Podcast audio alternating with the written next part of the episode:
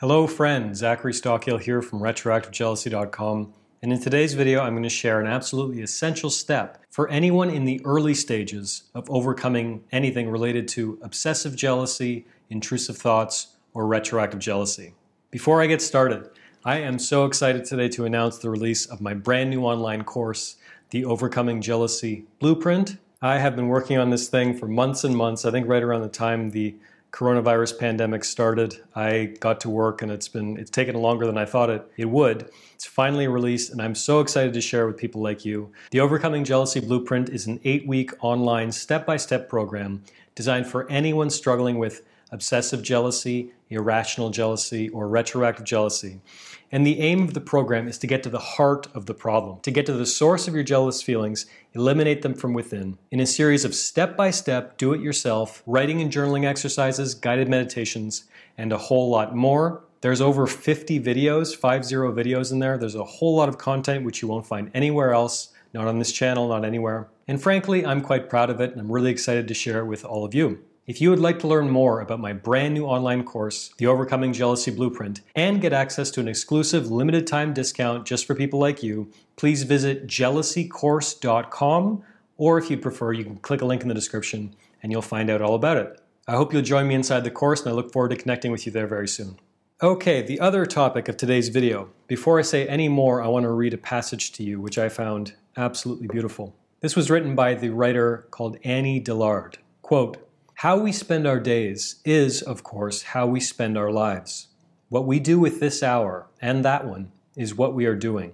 A schedule defends from chaos and whim. It is a net for catching days.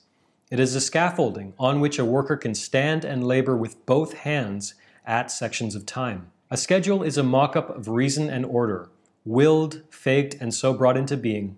It is a peace and a haven set into the wreck of time. It is a lifeboat on which you find yourself decades later still living." Wow. That is a writer. But aside from just the brilliant way she puts together sentences, there's actually a really crucial idea that she's getting at here, and one which, as soon as I saw this passage, as soon as I read this, I thought it would be extremely relevant for anyone struggling with obsessive jealousy, intrusive thoughts, retroactive jealousy. And that is the crucial importance of keeping a schedule, particularly if you're in the early stages of overcoming anything related to obsessive jealousy. Why is keeping a schedule so important?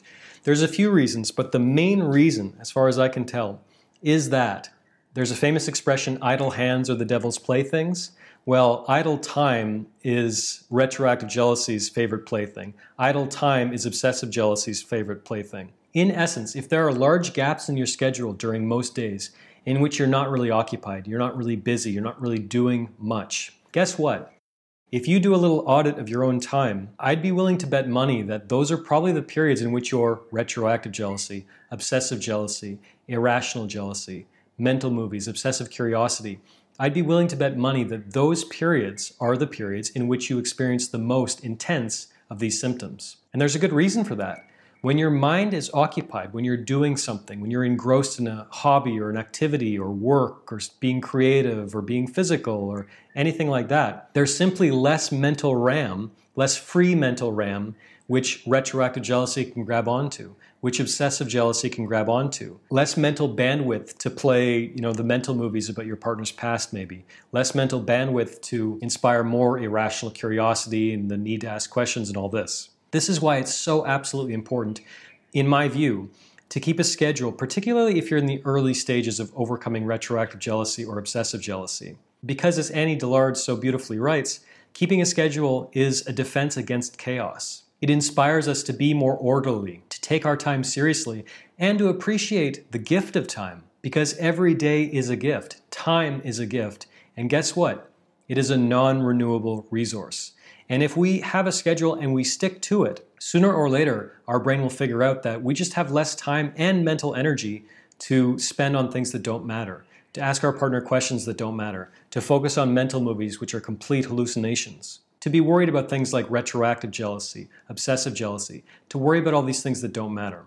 By the way, if you are the more creative type, I completely get it if you like a kind of open schedule and you're kind of initially resistant to the idea of setting a schedule. I completely understand.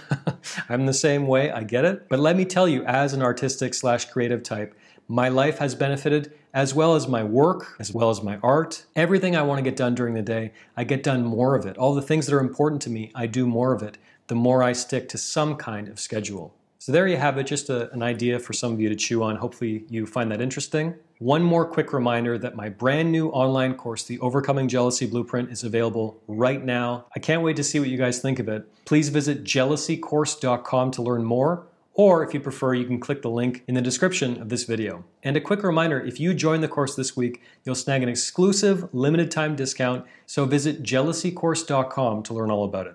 Thank you very much for watching this video, friends, and I'll talk to you again very soon.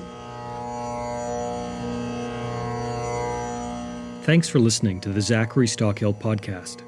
If you enjoyed this podcast, please be sure to subscribe and leave a rating and review on Apple Podcasts or your podcast app of choice.